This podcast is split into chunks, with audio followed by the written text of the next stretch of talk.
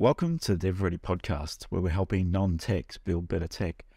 Uh, today, we're fortunate enough to be joined by Jordan Green. Jordan, if anyone doesn't know, um, he is the founder and president at Melbourne Angels, um, and I'll let Jordan dr- bring in a bit of detail around that. Um, Jordan, thank you for joining us. Really appreciate you taking time. Uh, thank you for having me. I'm very happy to be here. So we met at a Melbourne Angels event, had a bit of a conversation around some A I and technology and where things might be moving. Um, and I thought, yes, it'd be great to share your story once I, I heard a bit more about it. Now, take me back. You've been investing and a, a, an angel effectively for, I think I recall, twenty, thirty years. Is that about right? Uh, yeah, I, I yeah. made my first angel investment when I was um, doing my own startup in Silicon Valley in the nineteen nineties. So okay. about twenty-five, twenty-six years ago. Yeah. yeah. Startups. Um, what is it about startups that fascinates you? Because I find there's a certain breed of people that hang around this sort of area. What is it about startups that sort of engages you? A number of different things, I guess. Uh, I've everything I've done has always been on, on the frontier, whether it's a technology frontier or an economic frontier, but Uh, and I've also, ever since I was a kid, I, I've been starting things, starting organisations, you know, at school, um, at, at university, uh, starting clubs, starting social groups, uh, and um, and I the only sort of when I graduated, I, so I did electronic engineering, and when I graduated, I got a job with I B M, uh, but I was only there for about eight months before I headed off for a postgraduate research fellowship overseas, and ever since then. Um, I've always been starting new businesses. It just sort of happened. Uh, and it's got a lot to do with having had early on a very strong focus and activity around bleeding edge technology. Uh, so you know, I was starting what today people call tech startups um, long before it was fashionable. And also when it was real technology. I mean, a lot of tech startups today are using technology. You know, they're building things with software, but they're not actually creating technology. And um, back when I was doing it, whether you were hardware or software, and usually in those days you had to be a bit of both, um, you were actually creating new technology. Uh, so, of course, the internet didn't exist um, when I first started. Yes, twenty-four. Yes, that would have been right. I first started yes. building companies was in the eighties. Um, no internet back then, no. No. no. No. So, yeah, so I've always enjoyed the, the uh, you know, the... push to do something, change, to, to change the world for the better, uh, to to leverage the technology capabilities, to, to do things that make life easier and better for people. Um, so, yeah, that's it, it's just exciting, uh, you know, living with the world of constant change. It's continuously evolving a lot more rapidly as, as, as we go into twenty twenty-three. It's always moving, isn't it? Yep. If you take us back to your first startup, what what was that? What was it all about? And some, it would have been some sort of cutting edge tech, if you as you describe it. So what was uh, that when you started? Well, yes and no. So the the first company that I the first company that I co-founded, and and you pretty much always co-found. I mean, there's very little that anyone can do entirely on their own. Uh, was actually an engineering services company uh, okay. here in yep. Melbourne. Uh, but what we did was apply the very latest technologies. So I was I had one of the very first licenses for AutoCAD in Australia, the very first version of, of what they called AutoCAD International. And for those who don't know, AutoCAD is a computer-aided drafting tool uh, made by a company called Autodesk. Uh, it has dominated the sort of the low-end and mid-market for a, a very, very long time, thirty, forty years. Uh, And uh, so I was introducing computer-aided design into um, sort of heavy engineering and, and industrial engineering activities in Australia. Uh, we then introduced a number of other technologies. Um, we brought in uh, thermal imaging. Now, for those who are old enough, there used to be an airline called Ansett Airlines. And I still remember that. So I introduced to them the ability to scan the the wings of the aircraft using a thermal camera while the passengers were getting on and off. The reason that's important is when a when a plane goes up to a, to operating altitude, The wings are made up of a series of honeycomb um, compartments. Mm-hmm. And the moisture in there, when you go up into the, the atmosphere, the moisture in there freezes. And of course, when moisture freezes, it expands. And then, of course, when the plane comes down, it melts again. But this constant freezing and melting is a constant expansion and contraction, puts stress on, on the metal in the plane. And up until we introduced this system, the standard way of dealing with that was to have scheduled maintenance, preventative maintenance. So every so many hours of operation, the plane would come into the hangar and various bits and pieces would get pulled apart and either inspected and or repaired or replaced on a preventative basis. What I was able to do is bring in a, a thermal camera uh, and scan the wings by walking underneath them while the plane's at the air bridge with the passengers getting on and off, which meant a lot of the ice was still in the wings. So it was very okay. easy with thermal um, imaging to see where the stress points were. And so that would all be recorded. Here's another one for you on videotape, V H S videotape. Uh, Good old video, V H S, yes. And then we'd deliver that videotape to the maintenance engineers, and they could actually then, in effectively in near real time, they could inspect the plane and they could know when it was going to need maintenance, which meant that maintenance became um, responsive rather than preventative. Uh, and they could time it better, which all adds up to fewer accidents and, and more cost-efficient maintenance. Uh, only using parts when you need to use parts, but definitely using them when you do need, knowing that you need to use them. Um, so things like that. So we did that. We also introduced with that same technology, scanning the electrical switchboards in, in ships, and particularly in ocean-going um, oil tankers and container ships. So they have a, a great big electrical switchboard down in the bowels of the ship. Powered electricity is generated from running the diesel engines that, that turn generators, that generate electricity. And every every period, I forget the exact period, but you know, every couple of years or something, the insurers require a complete inspection of the electrical system to make sure it's all going to keep working okay. To do that, you bring the ship alongside at a, at a pier, and you go get a super long uh, extension cable and plug the ship into the shore, because you have to turn the engines off because you need to be working on the electrical switchboards, which means they yep. can't have electricity in them. So you need, but you need lights and air conditioning and all that sort of stuff. So basically you plug the ship into the shore and run the systems from, from electrical power on the shore. And then you bring a whole army usually of, of um, apprentices with a, a few senior electricians down into the bowels of the ship.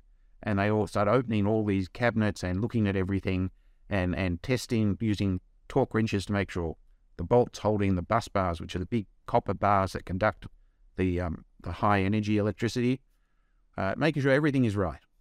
Problem with that is they're a very complex environment, and you have to reach in with these tools to check things and measure things and tighten things. And the likelihood is you put on as many errors as you, as you fix in, in getting into this environment. Uh, but you don't know anything that's wrong until you finally get everybody back, close everything up, turn the ship on again, and then find out what's working, what isn't working. What we did is we said, well, actually, when it's all operating, the electricity itself gives us the best indication, because if there's a loose connection or a bad connection, there'll be a hotspot. So um, we were able to come in while the ship was all running, while it's, you know, in it doing its ordinary thing, sitting alongside, loading, unloading, whatever, and we could scan with the thermal camera and then show the ship's engineers how it's all working and where the problems might be, which again meant that if they needed to fix something right away, they knew it, and if they didn't, they could schedule it, and if everything was working fine, they had evidence of that too. So the insurers liked it because it actually gave them better information. The, um, the engineers liked it because it was a lot simpler than bringing in an army of, of people and delaying. And of course, the ship operators loved it because it was much more cost effective. Um, yeah, but it would have been bringing in the whole uh, a herd of people in to move bolts around and tighten things up. And yes, just right. These things are probably I mean, yeah, re reduce the amount of new errors. And the other thing I did in that company, which I, I apologize for right now, is um, uh, my, my partner got... Uh, in the very, very early days, the first introduction of speed cameras. uh, or maybe even just red light cameras. I can't remember which one it was, but um, and my partner got photographed, and he went to get the photo to see what it was all about, and he came back, and the photo was of his car, but it was all pretty blurry. You couldn't really read the number plate. You couldn't really see it was him driving. So he gave it to me because I've been mucking around with with some um, speech systems and image processing systems on computers. Now, again, on computers, you got to think back. This is P C A T, if that means anything to anyone. It's the second generation of personal computers. Doesn't mean anything to me. No? Right. you know. So it's a very long time ago. Um, the, the eighty eighty-six chip, the original uh, eighty eighty-six chip. And uh, I was able to process it and clear it all up and make it all crystal clear so that you could see absolutely it was him driving and it was his number plate. And he took that back to the police and showed them what could be done. And uh, he still had to pay his fine. um, but of course, after that, the, the, I had hoped that the police would contract with us to do that work, but uh, it didn't quite work out that way. Um, but I was instrumental in showing them what was possible. So sorry. Sorry to everybody out there listening in. um, so that yep. was that was the beginning, I guess. Yeah, it looks like you've been on that, like you said, cutting edge of tech and even just introducing it in smarter ways. That's how might we use technology, because um, that's ideating on what is there and what's available. And that's, I think you go to the point of um, a lot of, t and you mentioned it earlier in the conversation, where um, a lot of tech companies are using the technology that exists and startups using technology that exists and leveraging it. That's a similar thing to probably what you did back then, and looking at how you might iterate from it, evolve a process and create new value effectively. And if I, if I, I'll tie that back to the startup thing. So that company was acquired by um, a, a well-established electrical contracting company here in Melbourne who needed an engineering capability. And they acquired it because of all this leading edge technology work that I was doing. So basically, you know, if I, if I quote the, the C E O of the acquirer, you know, we bought this company because of you. Um, now that was, that was very nice. And that led to a lot of other interesting work. For instance, I installed the very first um, digital scoreboard at the M C G. And the reason I did that is because it was run, it was uh, made by Mitsubishi, and it was run by a computer that was actually the same computer that was used on ships to run what they call the loading computer that, that managed how you loaded things into the ship. Because when you've got a big cargo ship, you know, if you don't load the cargo properly balanced, then you'll break the ship. So there's actually a computer that helps decide, we'll load this much here and that much there and all that. So that was the same computer that was that Mitsubishi used. It was a Mitsubishi computer, and it was the same one they used for their scoreboards. So I got to install the very first digital scoreboard at, uh, at the M C G, um, which was quite an interesting hanging experience. Off, hanging off the lights. That would have been nice and high. Well, like inside. We were inside yes. that giant yes. construction. Yeah. Um, I'm not even sure if it's still there, but no, uh, yeah. Yeah. Uh, yeah. It's probably evolved a few times over by now. But, oh, yeah. Um, yeah. yeah. yeah. I've uh, changed those stadiums and um, ripped them apart a couple of times in the past twenty, thirty years. It's, it's an app yeah. in someone's pocket probably at the yeah, moment. Well, I mean, back yes. then it was a digital scoreboard, but the, uh-huh. the lights were still individual lamps. Um, there, it wasn't oh, a screen. No. Okay, so yes, got it, got it. Yeah, so the individual bulbs, so that would, yes. Yeah, and they were sense. bulbs, not even L E Ds. Yeah. They, they were yep. high, yeah. high, high power tungsten primitive bulbs, seven-segment so. display. Yes. So that's, that's sort of, you know, and that evolved. Um, and then that company got bought by a Dutch-based multinational.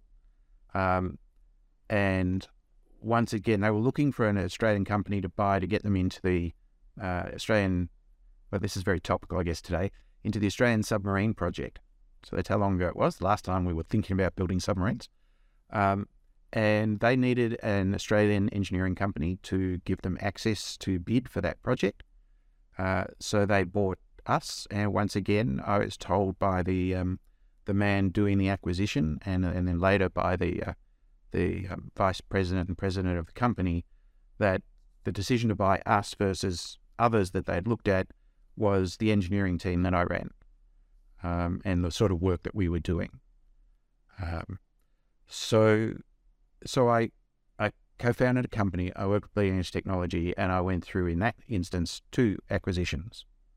Um, So that was sort of like that's, giving yeah, me a taste a, of all of this sort of background. Yeah, it would have been a good taste for you to go through that process. And was it always about acquisition or exiting, or has it just happened? Did it fall on that? Well, you sort of no, in those moment? days, I wasn't thinking. I wasn't thinking about um, you know about exiting or selling the company. The the um, the the Melbourne Electrical Contracting Company itself had in fact just been bought for the first time in sixty years, just before they bought us. And the C E O of that was uh, a great mentor to me. He was a he was a really nice guy. Very fatherly, um, very smart businessman, had previously run Australia's largest engineering company, a company called ComEng. And um, so he he really sort of shepherded me through that experience and taught me some of what was going on. Uh, I wasn't looking to be part of sell. No, no one, in those days, no one I knew thought about uh, ownership exiting in a company business, and yeah, selling yeah. companies and exits. It wasn't, that wasn't the nature of the world. Uh, I, I'm sure there were amongst, you know, the more mature people, like the C E O of this company, I'm sure he was thinking about that sort of stuff, but it wasn't the way it is today, certainly not around startups. You have to build a real business with very substantial revenues and profits and scalable markets and all the things you're supposed to have before anyone would even look at putting money into your company. It wasn't um, common knowledge, really. Well, but if you skip ahead there. to when I went to uh, went to Silicon Valley in the nineties, I left in the early nineties, and there basically wasn't any venture capital in Australia, so I hadn't really heard about it. When we're in, when I was in Silicon Valley, we were bootstrapped and profitable. Uh, one of San Jose Mercury News' fifty fastest growing companies, and we used to have these guys who'd like come and knock on the door and say, "Hi, I want to give you some money." We'd say, "Great, what do you want to buy?" Because we sell all these software products. We can sell the computers, but we don't really want to. We want you to buy them from our partners. But what do you want? Oh, no, no, we just want to give you some money. What are you talking about? We sell software. No, no, we just want to give you some money. Go away. You're an idiot. Go away. We, nobody... Take some money. It was that. That's a bit different to Australia, isn't it? Well, it was yes. even a bit different there. Um, we were a very international team. Uh, so um, there was... And, and there was only, in the sort of the core original team, there was only one person... Uh, from California, who was actually born and bred in Silicon Valley, which is pretty unusual, really. Um, but everyone else, there were there was a um, one of the co-founders was from Oregon, uh, and we had engineers from Scotland and and England, um, and uh, uh, we had a we had a guy from Canada, and so it was very sort of international team. And as a result, none of us had any experience, exposure, or even had heard the word venture capital previously. So in the early days, we didn't know who those guys were. We just thought they were crazy. Um, and then a few years later, while well, we're, we're doing quite well, and we got an unsolicited offer to invest in the company, or in fact, to buy the company. And like any unsolicited offer, it was a lowball offer. But it got us thinking. We knew that wasn't, we knew the company was worth more than that. So it got us thinking, and we said, oh, well, let's have a look. Now, this is the nineteen nineties. In the nineteen nineties, the standard sort of exit was to do a listing. Probably on the NASDAQ, but maybe on the New York Stock Exchange, but to do a listing. So we started looking into that, and we discovered an interesting thing, that people don't really want to um, invest in your company or buy your company unless somebody has already invested in it. It's it's a fairly natural sort of thing to understand. Well, money follows money, right? Uh, so, well, uh, nobody wants to be the first one to take the risk, right? Yep. So if someone else has taken the risk, that makes it seem like a better idea. Uh-huh. So we went back and decided we'd take some venture capital, and since we could choose, we pick and choose, uh, we took venture capital from, from three investors. One was a small partnership that doesn't exist uh, anymore, and the other two were, were um, iconic names. There was Arthur Rock and, and Bank Boston. Uh, and right around that time is actually when I came home, because I thought this is what Australia needs. Australia has... really you know, creative people who do wonderful things, very clever, a lot of initiative, do it all on the smell of an oily rag. Um, they need people who can help guide them to success and can inject a bit of money as well. And that's what venture capital is most supposed to be. Uh, so I came home to you know, get involved with venture capital in Australia. So when I came back late in the, in the nineties, um, there was some what I call embryonic venture capital. Uh, most of the people running the firms were the wrong people, but for the perfectly understandable reason. It happens in every single country, the first generation of V C is funded by institutions. Inst people at the top of the institutions are, in our case, a superannuation fund manager. So when they're looking around, and they're experienced at putting money into private equity funds and, and things like that. It's a completely different world that they're looking at, not startup ventures. Uh, what they saw yes. was venture capital fund manager. Oh, a person yes. like me. I'm a fund manager. Yes, correct. But they look at consistent returns. So they did the, yeah. it's natural. It's a perfectly human thing to do. They picked money managers. They picked people like them. And sadly, those are never, or almost never. I mean, it's not to say that's, it's impossible to go from that background to being a good V C, not at all, but it's not the it's not the preferred background for being a good venture capitalist. The money is just the grease to the wheels. You're supposed to be doing a whole lot of other stuff. It's the intellectual capital contribution.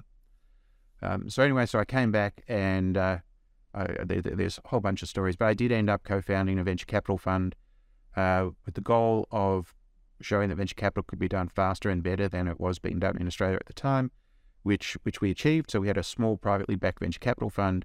We ran it for five years. We sold the whole portfolio. We delivered a, an eight times return to our investors. And, um, and of course, Australia being Australia.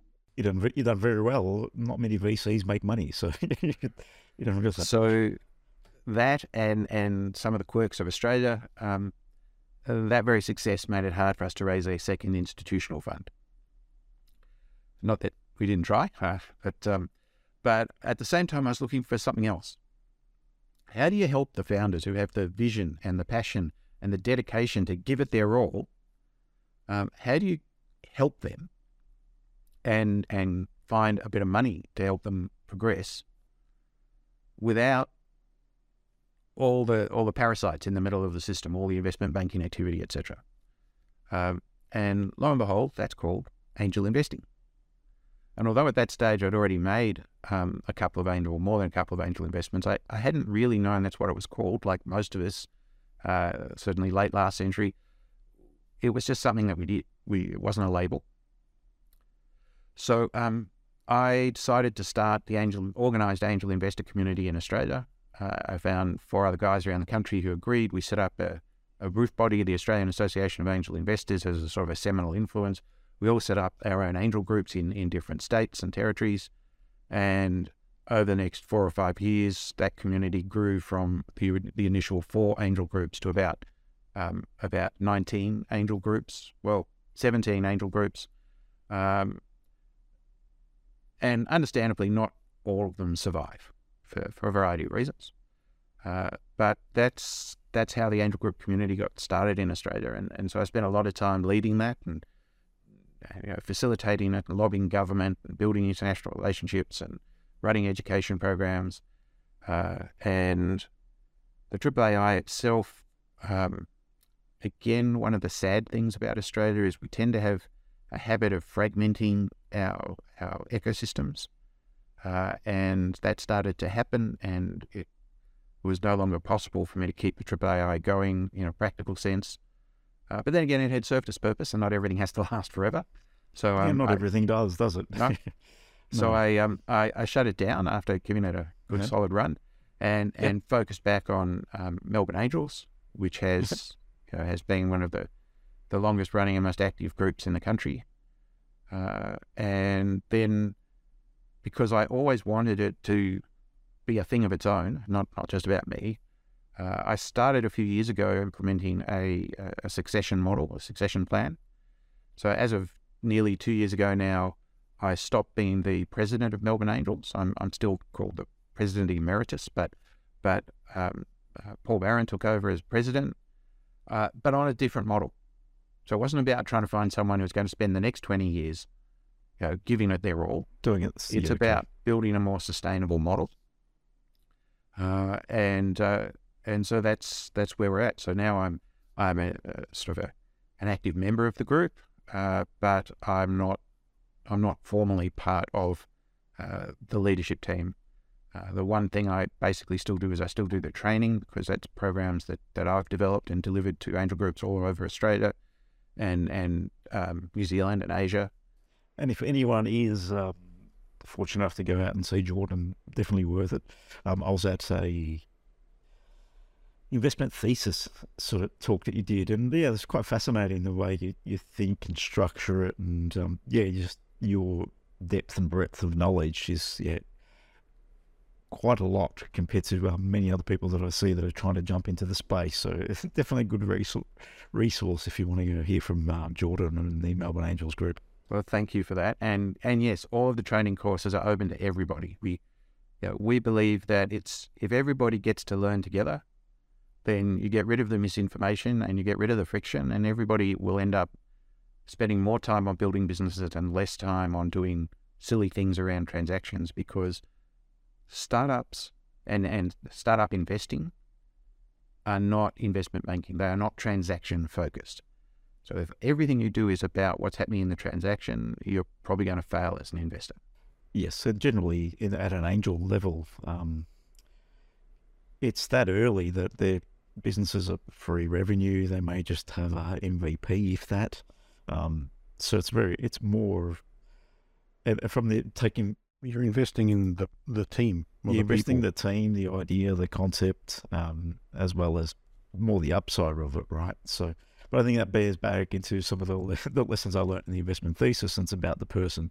Um, who are you investing in, and what's important to you as an investor? So it depends which hat you're wearing. Um, in the in the world of startups, what it's probably a very difficult question, but What's maybe what's your investment thesis? What's important to you in that space? That might be a better way to frame the question I was going to come up with.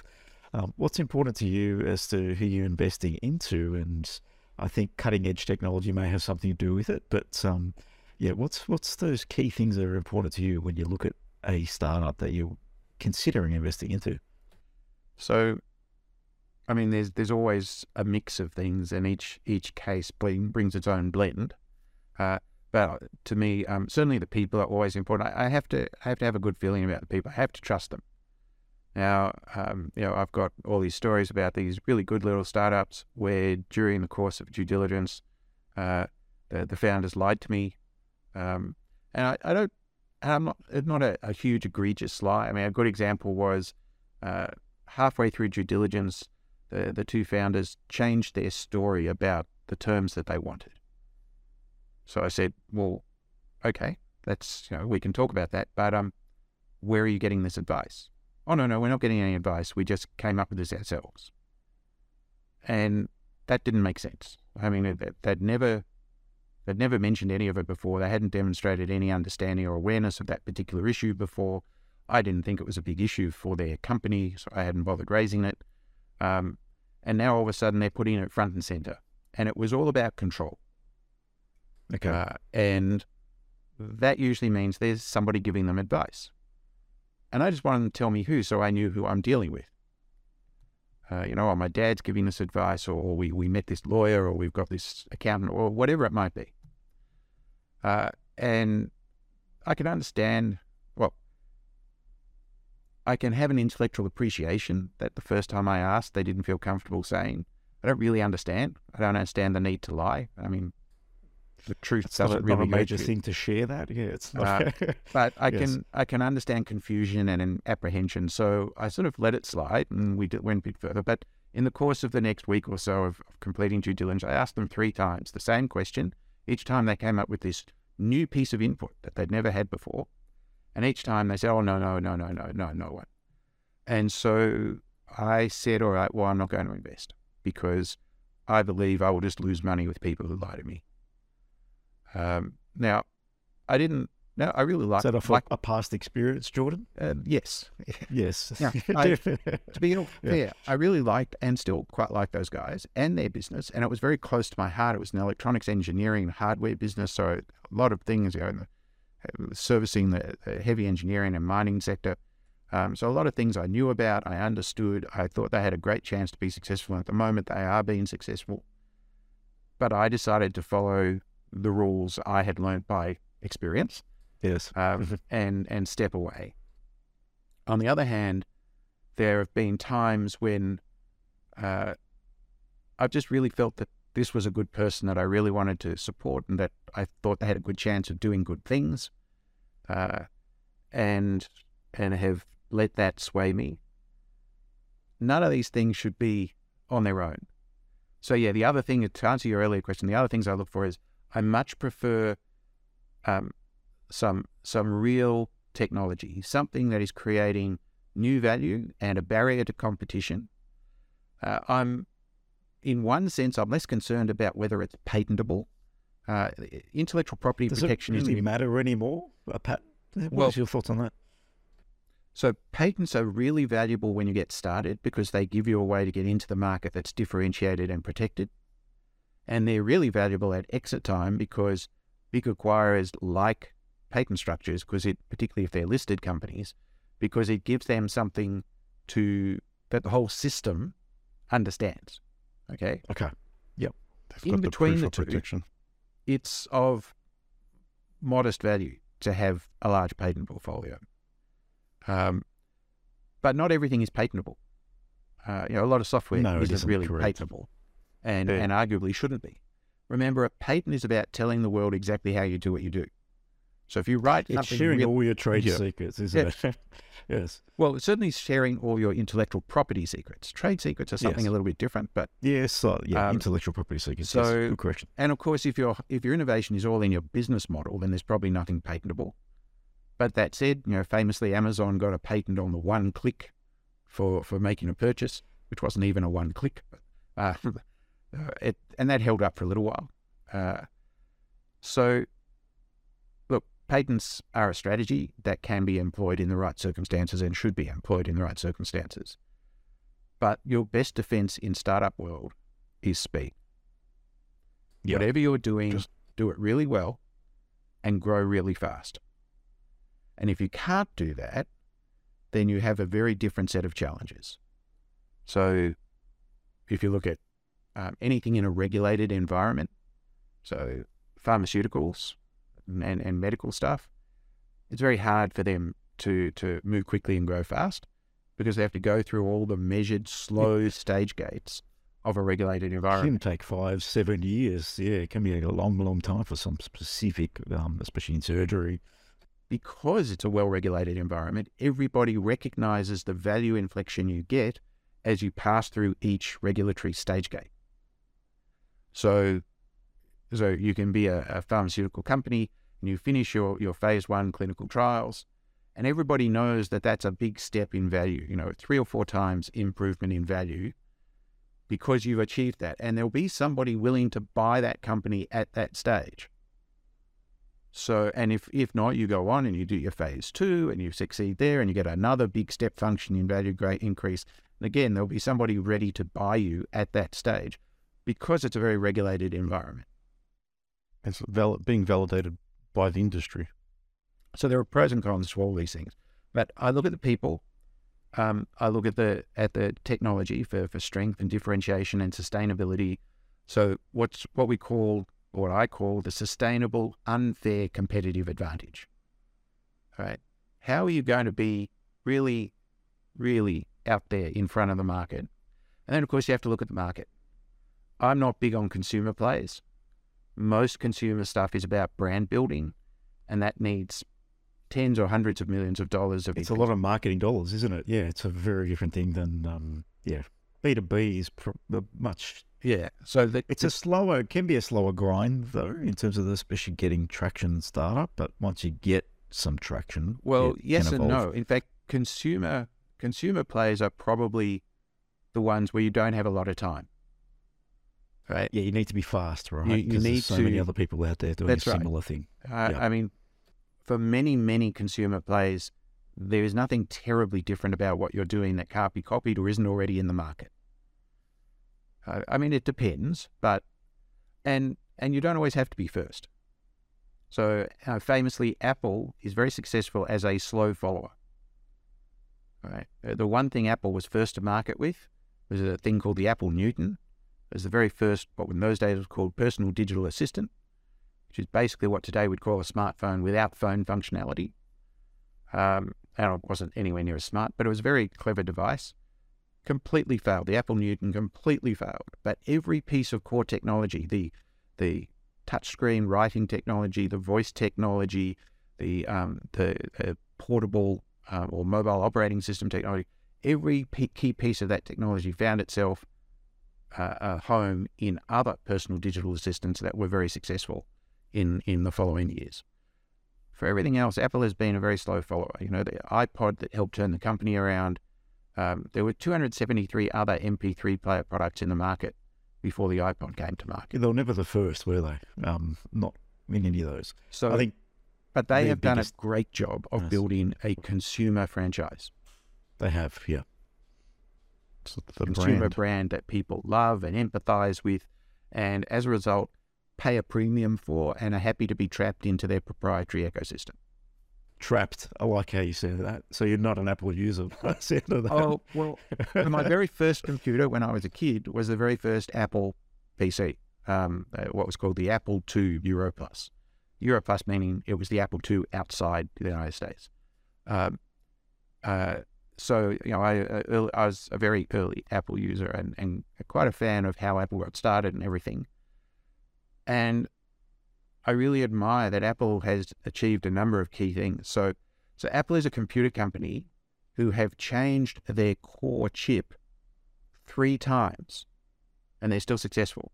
No other computer company in history has changed it once and succeeded. Everybody who, you know, if if um, if anyone else had said, "Oh, I'm going to throw out the the uh, Pentium chip and take on the A M D chip," they they all failed. It it killed their businesses, and that's that's a long time ago. But um, they did that, and they were also they, Apple started at a time when all technology was proprietary. All hardware and software was proprietary to the company that built it. And one by one, all of the companies that stayed proprietary died off. Huge names that were icons that these days most people have never heard of, um, like Digital Equipment Corporation, uh, just died off. Apple stayed a walled garden, stayed a proprietary technology business, and survived. It's the sort of last surviving of its kind. And because it was the last, it was able to turn it into a virtue. And and now, to this day, uh, we all know that Apple products always start off embedded in the Apple ecosystem with proprietary yep. interfaces and proprietary software. Over time, of course, they open up and they interoperate because you have to.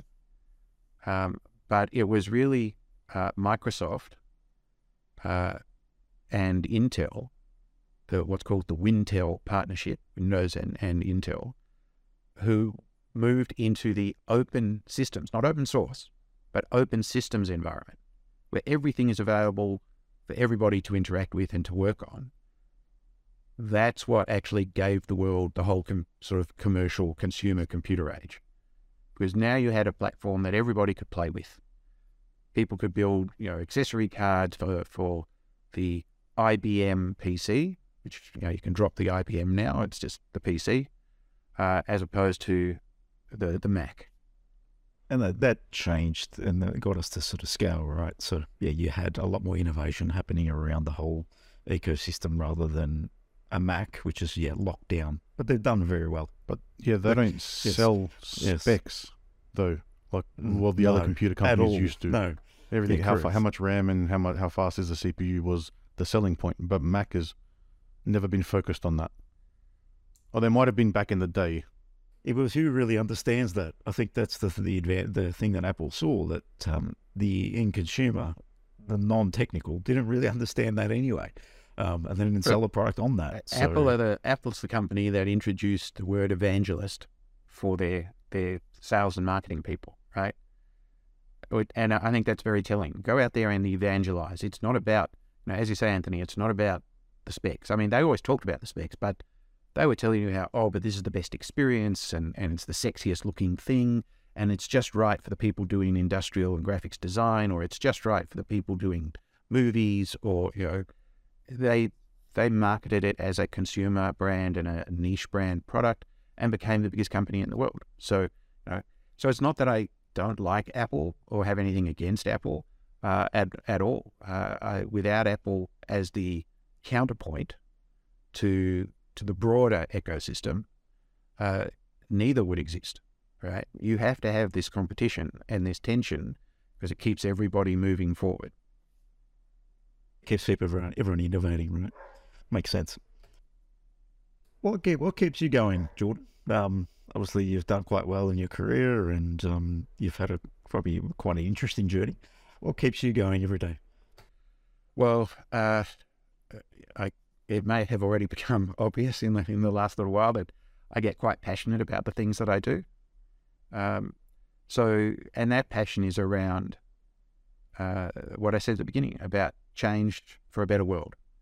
So, so you know, in your question, what am I looking for in a company that I, I want to invest in? I'm looking for a company where the, the founder and the founding team and, and the business is a, about a vision and a passion to change the world for the better, even if it's in just a little way. I'm not excited about a better way of ordering coffee. I enjoy coffee, so I'm okay with that. Yeah, well, I, I don't drink coffee, but it's, that's not why I'm not interested in it. Um, I'm not interested in a better way of ordering pizza, although that's it. One of our portfolio companies that's doing quite well is delivering pizza with drones. Um, so it has a, has a big contract with Domino's now to deliver pizza with drones, which is quite exciting. And that's the cutting-edge technology, the, the drone. Yes and no. Uh, so as an example, oh. when that company came to us uh, quite some years ago, the founder came to us and said, drone hardware, commoditized. Drone software, commoditized. But everybody's talking about how there's going to be drone delivery, and no one knows how to make that business work. So his yep. proposition was, figure out how to run the operating end of drone delivery and be ready with that as a, as a service or a product when the world finally says, yes, let's start delivering with drones. Mm-hmm. That makes sense. On that journey, he, of course, discovered, we all discovered, that the commoditized drone technology was true, but it wasn't suitable for delivery. So they had to develop their own drone that was suited to the use case. Um, and similarly, uh, yes, there was software for flying a drone, but drone delivery is is like running an airline, right? You've got to have air traffic control. You've got to know about your assets and where they are and what's going on and track everything in real time. And so there's actually a whole lot of new software and hardware that had to be developed and evolved and adapted from other sectors, like the aerospace industry. Um, so there's quite a lot of new stuff that had to be done there. Uh, so yes, now it is, um, you know, cutting edge technology. Still, to get to the same end point, which is be able to show people there is a business that works for drone delivery. Because of course, Domino's don't really care about the drones. They care about making pizzas and getting them in the hands of their customers. Yeah, correct. And, and, At, at a price point that keeps them all viable. Yep. Yeah, I can see your passion as you talk about um, just the businesses that you're invested in. If you were to uh, just that first-time founder, that's that maybe the main ex expert that's looking to come out into industry, make a difference, add some value, make a change in the industry. What advice would you give them? Where would they, what advice would you give them if they're looking for funding or if they're looking from a starting point? What's some of the key things you've seen that really sets people up for success is probably a good way to ask that question. Um, well, first of all, only, only do something if you're really passionate about it, because it's a hard journey, and, and you're going to have to have something to sustain you through the challenges and the hard times. And, and that's got to come from inside. You also want good support. So make sure that if you already have a partner, make sure that they they want to come on this journey too, because in my experience, um, when one partner decides they're going to become a startup founder and that's not what the relationship contemplated, then that relationship usually breaks down. Um, and that's, you know, that's sad, but perhaps appropriate. The good news today, as opposed to say twenty years ago, is that today there is such a massive startup ecosystem that you'll probably find a new partner in that ecosystem who's more aligned with what you're trying to do. And here I'm talking about life partner, not business partner, although they could, of course, both be the same thing. Um, so be aware of the, the personal social cost. Uh, um, don't assume that the first thing you have to do is raise money.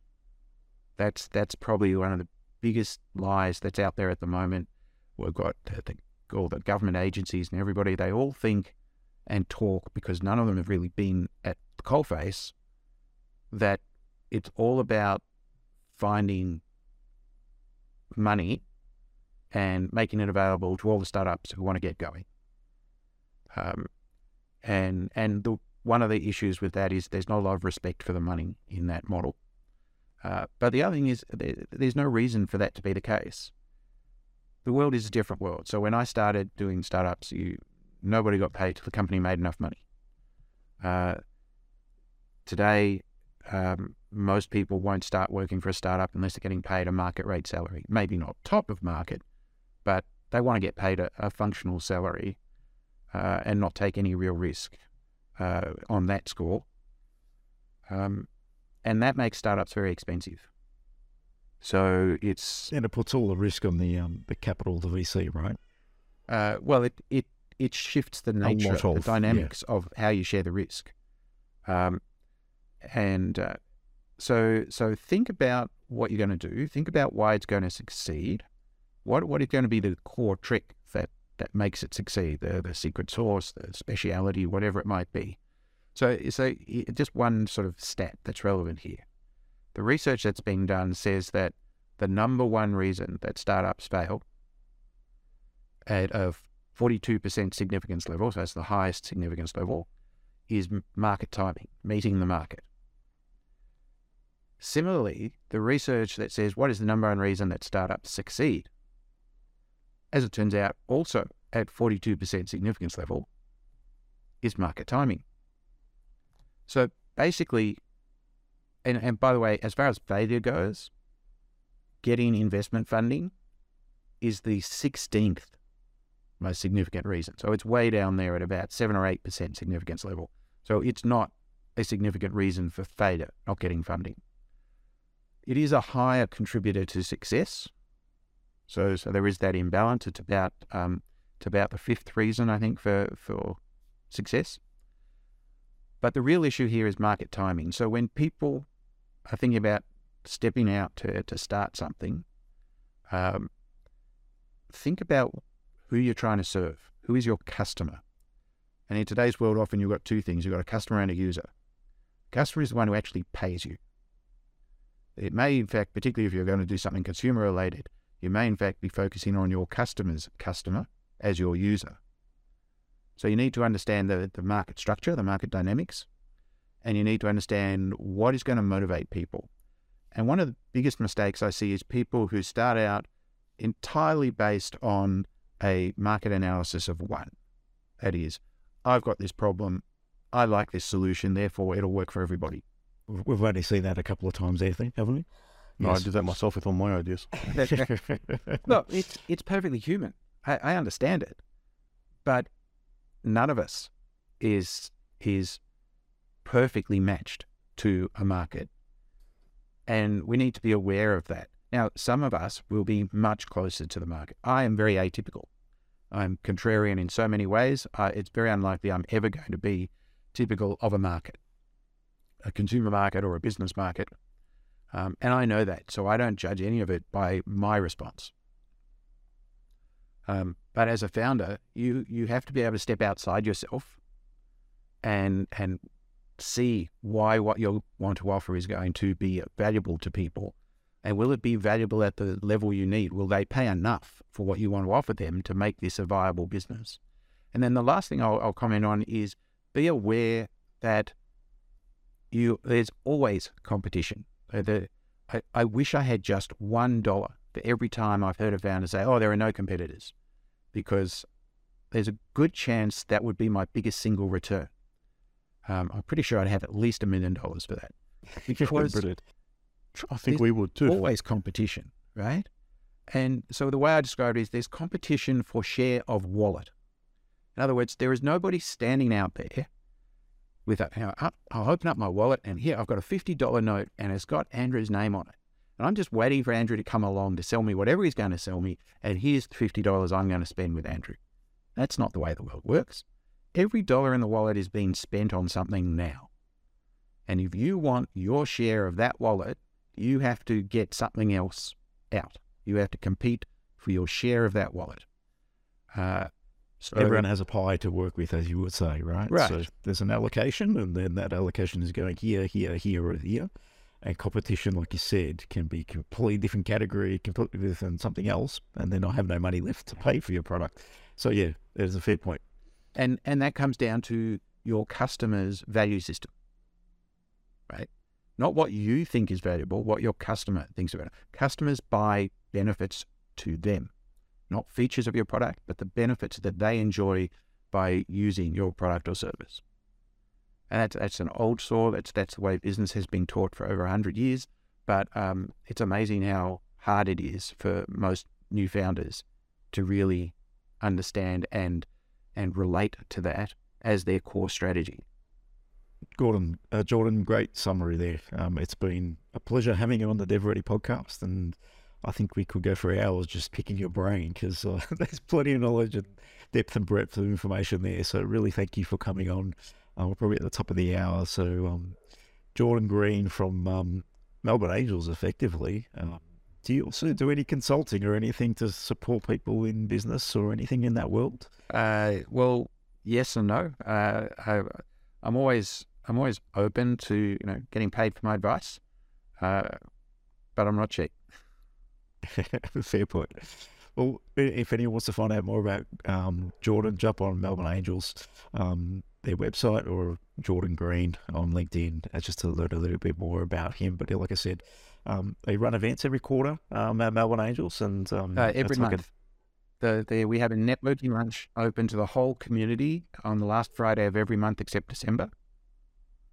Um, and we have our training courses uh, five or six times a year, which uh, if you get on the, the mailing list from the website, you won't be inundated. You'll just get emails about the lunches and emails about the training courses.